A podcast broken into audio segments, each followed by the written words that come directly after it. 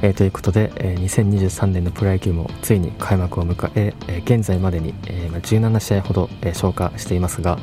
えー、そんな今シーズンの幕開けは北海道日本ハムファイターズが新球場の門出を祝う意味で71年ぶりとなる1日早い開幕戦として他球団に先駆けてえスタートを切るなど新庄監督が優勝しか目指さないと高らかに宣言し迎えたメモリアルな2023年シーズンの日本ハムでしたがここまでは5勝13敗の勝率2割 ,2 割7分8厘と苦戦が続く状況となっています。えー、今回は、えー、統計的な野球の分析手法、えー、セイバーメトリックスの客観的なデータから、えそんな日本ハムが今抱えている課題と巧妙そしてその背景にある、まあ、野球界の、え最新のアプローチについてなども、まあ、触れていけたらなと思います、まあ、ただ、えまだサンプルサイズが、まあ、少ないため、え今回話す内容はあくまで、え参考程度に、え聞いてほしいと思います、えまずは、え野手陣の方から。えー、チームの、まあ、明確な課題として分かりやすく数値に映し出されているのは、えー、この番組では、まあ、おなじみの、まあ、UGR という、まあ、リーグ平均の選手と比べて、まあ、どれだけ失点を防いだかを、まあ、表す、まあ、守備の総合指標では、えー、日本はマイナス11.5と、えー、ダントツの最下位となっていて、えー、つまりは、えー、守備によって11.5点も、えー、失点を増やしてしまっているということに、えー、なり、えーま、野手陣の、ま、守備力が、ま、大きな弱点になっています。えー、中でも主にレフトを守る松本剛選手の、えー、UZR はマイナス1.6でこれは NPB の同ポジションを守った全47選手中46位そして、ショートの上川端大吾選手の UZR はマイナス3.8で、えー、同じポジションでは、えー、全33選手中33位の最下位。あとはセカンドでは石井和成選手がマイナス1.5で全36選手中、えー、全36選手の中で最下位。八千竜太選手や、えー、奈良間大輝選手も、えー、マイナス1.4と、えー、マイナス1.0で33位と、えー、32位と、えー、他球団と比較しても、えー、厳しい数字が並んでいます。この守備力が尾を引いて日本ハムはこれもおなじみのウォーという大体可能な選手と比べてチームの勝利へどれだけ貢献したかを数値化した勝利貢献度を示す指標では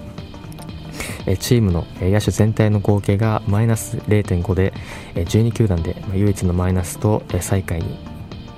最下位に沈んでしまっています。そんな野手の貢献が伸び悩むチームの中で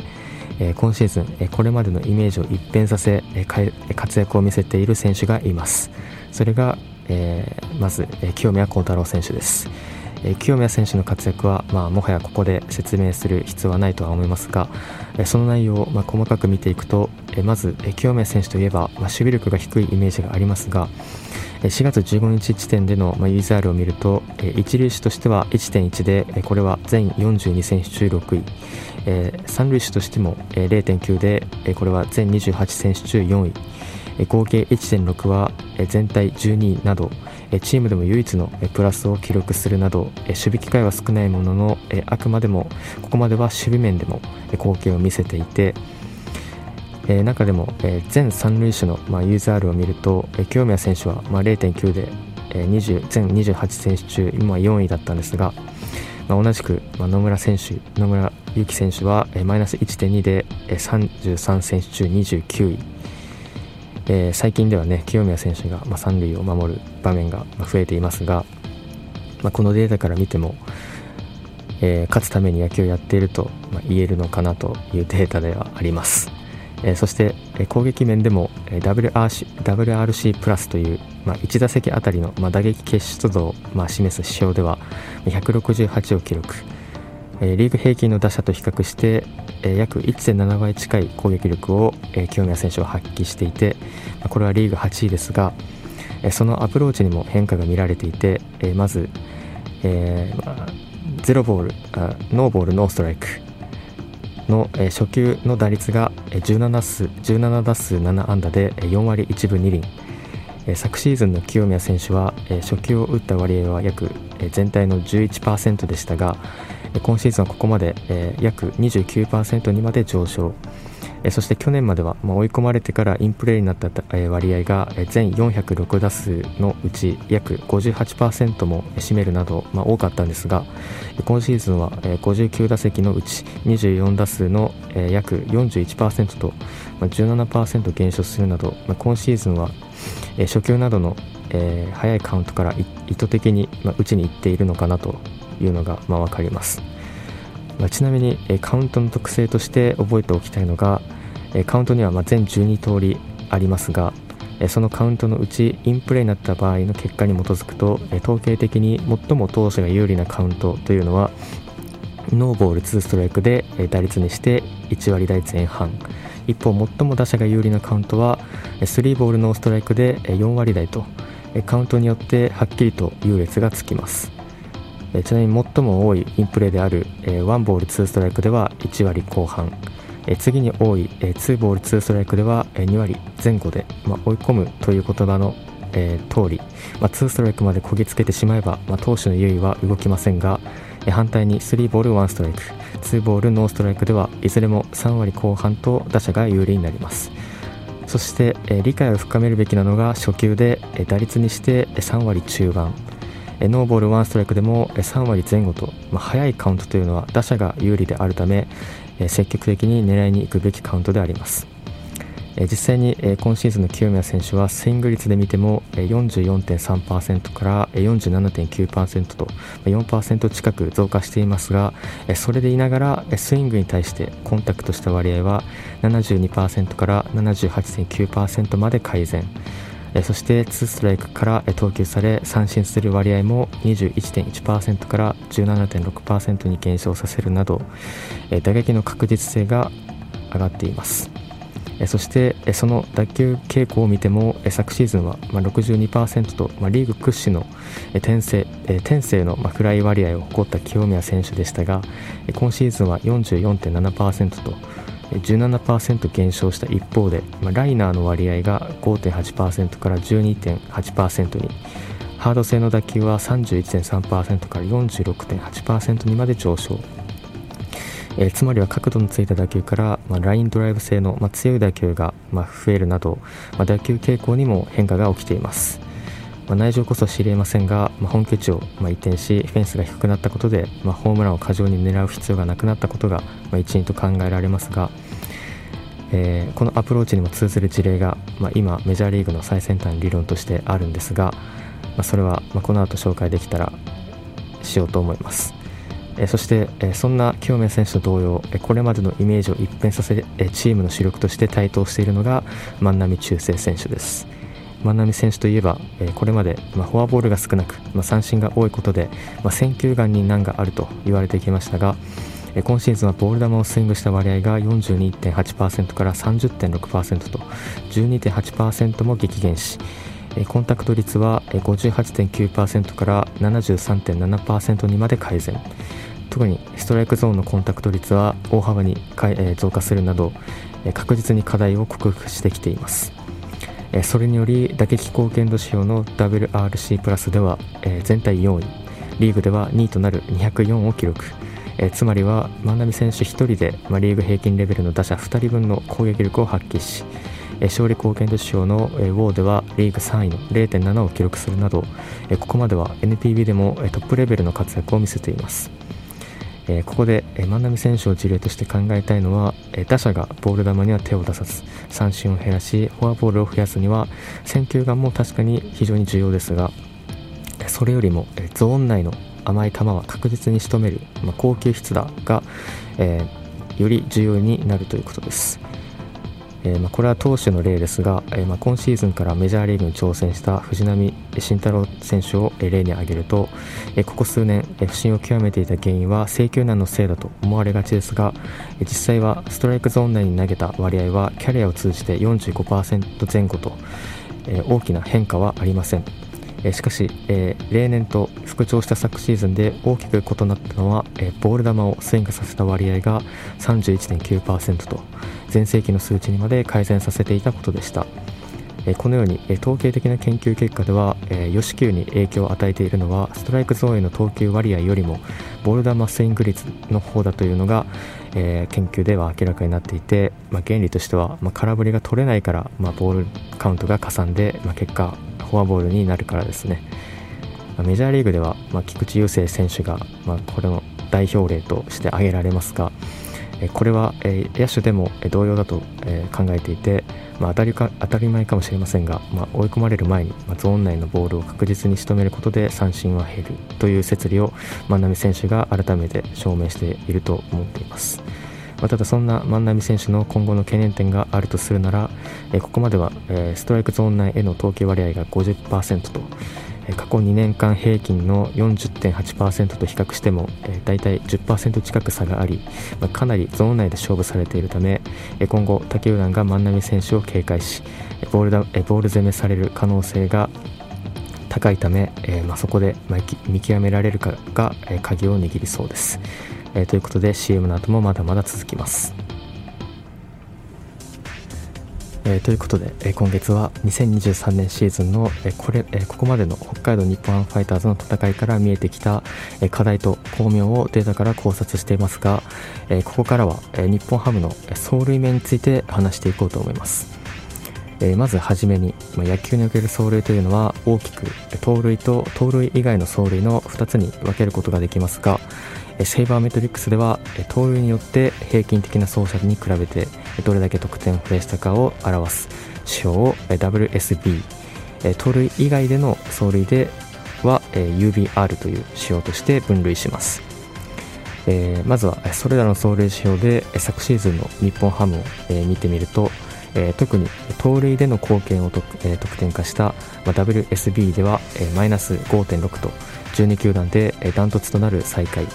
えー、つまり、えー、昨年の日本ハムは、えー、リーグ平均と比べ、え盗塁によって5.6点もチームの得点を減らしていたことになります、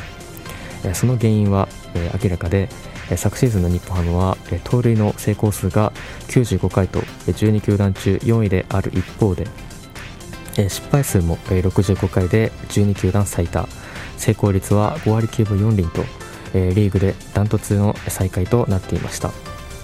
えー、そして今シーズンも、えー、ここまで盗塁成功数が10回に対して失敗が8回で成功率は5割5分6厘 WSB はマイナス1.7で12球団最下位と、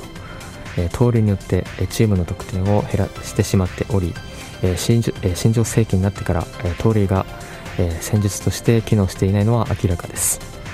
盗塁というのは、まあ、セイバーメトリックスの観点から、えー、得点期待値で考えた場合、その損益分岐点は成功率にして7割前後とされていることからも日本ハムの6割に満たない盗塁成功率は大いに問題がありますし走塁において最も重要なことは先の塁に進むことよりもまずはアウトにならないことで現状の成功力であれば走らない方が得策だと言えます。しかしその一方で今シーズン劇的に改善させてきているのが盗塁以外での走塁です。先ほども紹介した盗塁以外での走塁での貢献を得点化した UBR という指標では昨シーズンは3.3と12球団中7位ながら今シーズンはすでに3.1と12球団トップの数値を残しています。その立役者が今シーズン外野守備走塁部門に就任した森本ひちょり三塁コーチャーです。何度も言いますが走塁において最も重要なことは先の塁に進むことよりもアウトにならないことであり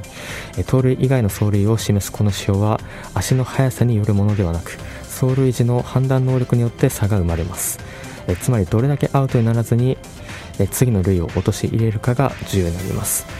えそして三塁コーチャーというのは、え本塁へ突入するか否かなど、走塁による判断を一任する、まあ、いわば選手以外でプレーに直接関与できる唯一の存在といえます。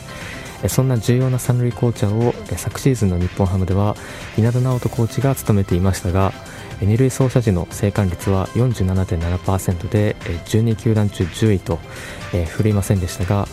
今シーズンから森本コーチが三塁にコーチャーに就任すると4月9日時点での生還率は9分の8回で88.9%とリーグ平均が53.8%の中で12球団ナンバーワンとなる生還率を記録。ここまでの日本ハムは森本コーチのその的確な判断によって盗塁以外での走塁において12球団1位となっています、まあ、る意味では、え、個人的に日本ハムの今シーズンの最大の補強は森本1人コーチだったと言えると思っています、え、そしてここで紹介したい事例が千葉ロッテマーリーンズの走塁改革についてです。今回盗塁とそれ以外の走塁を示すま WSB と UBR について話してきましたがその数値を足したものを走塁の総合指標として BSR と言います、まあ、OPS の走塁版のようなものです。ロッテでは三塁コーチを務める大塚明コーチが近年この BSR を重要視していて12球団でナンバーワンを目指していると自身のブログでも話していて彼が就任して以降2020年まで平均前後だった BSR が2021年2022年で20点前後にまで跳ね上がるなど走塁だけでなく走塁だけでチームの得点を20点近く増加させました。特に昨シーズンのロッテはこの BSR で12球団中1位となる20.5を記録昨年日本一となったオリックスは12球団でダントツの最下位となるマイナス23.3を記録していたんですが、まあ、つまりは走塁だけでこの両球団で40得点以上もの差が生まれていたということになります。まあ、こういった指標では、まあ、およそプラス 10, 10点で、まあ、1勝分の価値があるとされているんですが、まあ、この数字がまあ、仮に大塚コーチによる恩恵だと考えた場合、まあ、2勝近く、まチームに、まもたらしたということになるわけですが、まあ、ウォーにして、ま2.0の選手を、FA だったり外国人として獲得するのは、決して容易なことではありません。この役職の価値は、もう少し見直されてもよく、メジャーリーグではね担当した保守の、フレーミング能力を劇的に数値を改善させ、ヤンキースに引き抜かれたまあ、素人のタナー・スワンソンの例もありますが、まあ、選手を補強するよりも、まあ、そうした三塁コーチなどの優秀なコーチを獲得する方が価値があると判断される時代が、まあ、今後来てもいいのではないかと思います。そして森本コーチもそれに値するコーチかもしれません。まあ、そして最後に、まあ、野手陣については、えー、バビップなどの、まあ、運の指標で見ると、まあ、バビップというのは、まあ、本塁打を除くグラウンド内に飛んだ打球が安打になった割合、まあ、いわゆる、まあ、インプレ打率のことで、まあ、これはまどんな打者であっても、ま統計的に見れば平均して大体3割前後に回帰します、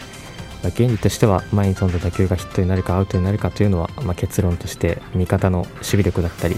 運の影響を大きく受けるため、まあ、投手にも打者にもコントロールできません。まあ、野球というスポーツは、まあ、結局例えば、まあ、ボテボテの打球でも、まあ、の間に落ちればヒットですし完璧な打球であっても、まあ、正面ならアウトになるわけで、まあ、極論ですが、まあ、ルーレットだったり、まあ、野球ファンとようなのような、まあ、同じような原理で、まあ、試行回数を重ねれば、まあ、長期的には必ず一定の確率に収束する、まあ、それが打率にして3割前後というわけです。まあ、つまりはその打者の、バーベップを見て3割から乖離しているか否かで、まあ、短期的な運の良し悪しが分かるというわけですが、まあ、日本ハムには、ここまで、まあ、まさにそんなバーベップに振り回されている選手が、えー、2人います、まあ、1人目は昨シーズン打率3割4分7厘でリーグ首位打者に加えベストナインにも輝き一躍大ブレイクを果たした選手会長の松本剛選手ですが、えー、昨年の松本選手のバービップは3割7分9厘と通算でのバービップが3割1分5厘であるためかなり幸運に恵まれていたことが分かります。まあ、その結果、えー、揺り戻しとして今シーズンのバービップはここまで2割5分4厘この2年間を平均すれば3割1分7厘でキャリア平均に落ち着いていることが、えー、からも分かる通り、えー、ここから著しく打撃成績を向上させるというのは、まあ、運の要素からは考えにくいです。そしてもう1人は昨シーズン新人ながら80試合の出場で打率2割9分1厘。日本塁打8盗塁と勝利コンクリート仕様のウォードはパ・リーグの新人王の資格を持つ選手として最も高い2.7を記録していた上川端大吾選手ですが上川端選手も昨シーズンのパビップは3割6分4厘だったのに対して今シーズンはここまで1割7分5厘と、まあ、通算で見れば3割2分4厘でこれも平均へ回帰していてまあ、バビから言えば、まあ、これは2年目のジンクスというもよりは、まあ、本来の数字が、まあ、今年の数字と言えると思います、まあ、たださすがに1割7分5厘は低すぎるのでさすがに、まあ、もう少し打率は上がってくると思います。ということで、えー、この後は、え、投手陣について、え、話していこうと思いますが、えその前に、え1曲かけたいと思います。えこの曲は焼肉エリカ日暮里駅前歩いて5分の一等地森本七里コーチの現役時代の登場曲であり現在は松本剛選手へと、え受け継がれている曲です「県有でどこ」お送りしたのは「県有でどこ」でした、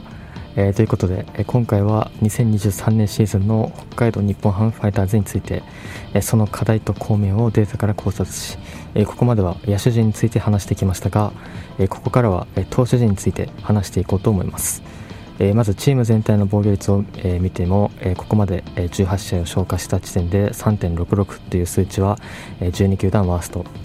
ただ防御率では味方の守備力や運の要素を大きく含み正当な評価とは言えないので、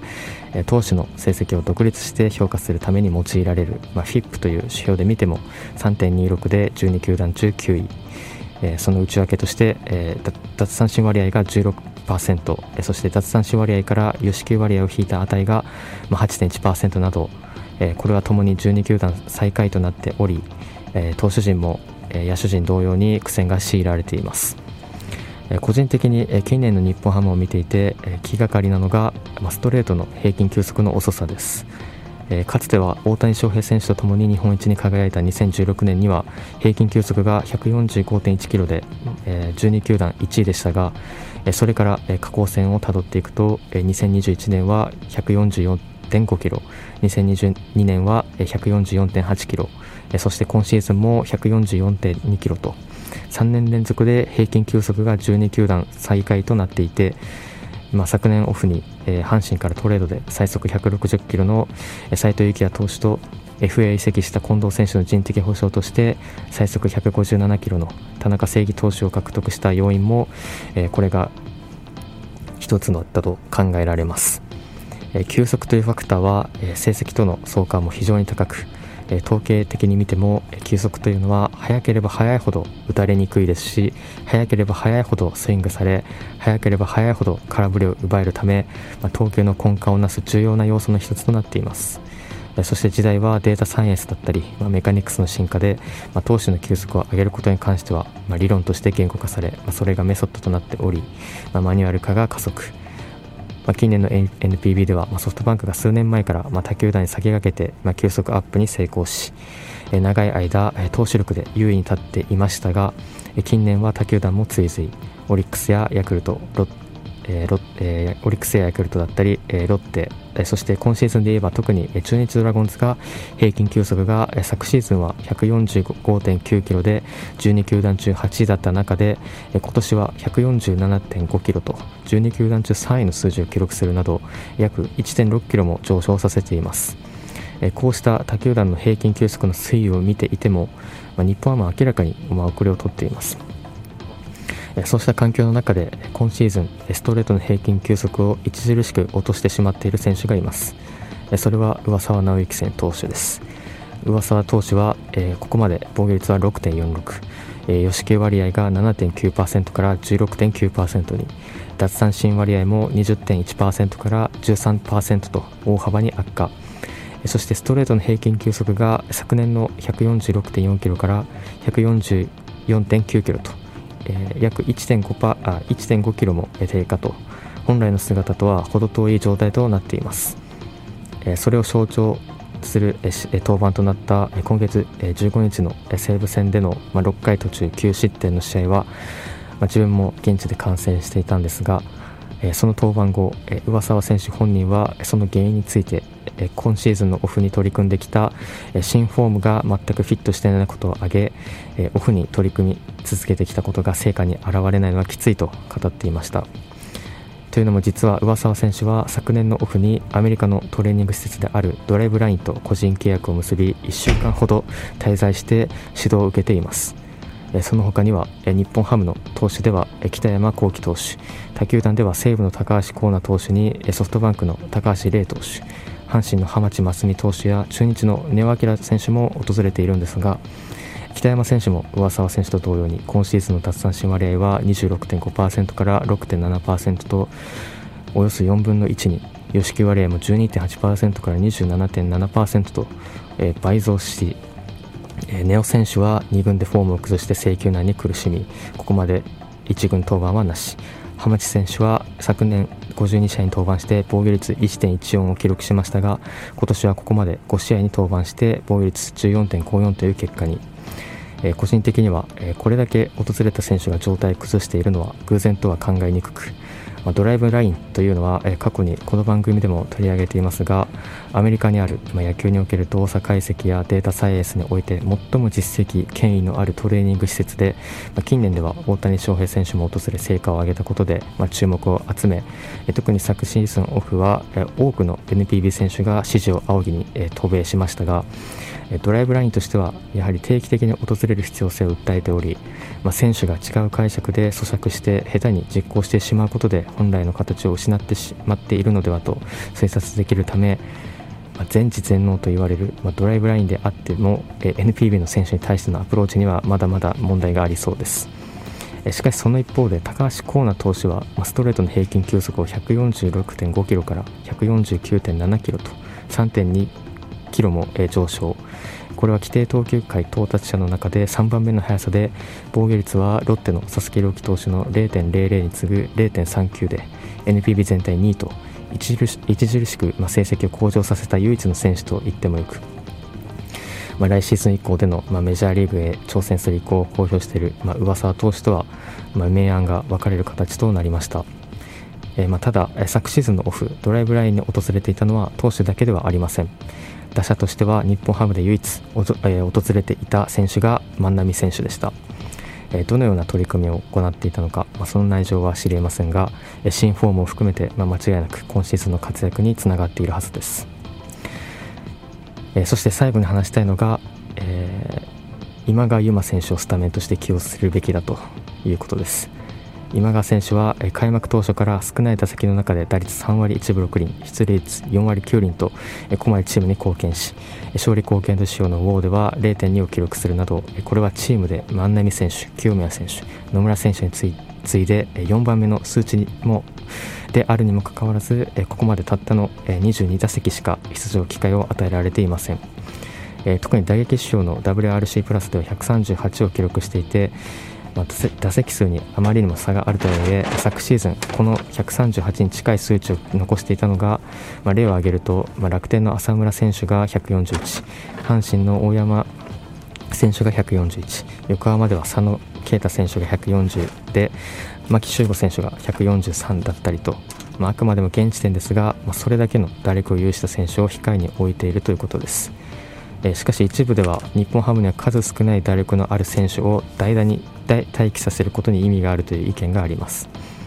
え確かに日本ハムの代打の打率というのは2021年が1割3分2厘2022年が1割5分8厘と、え2年連続でダントツの最下位。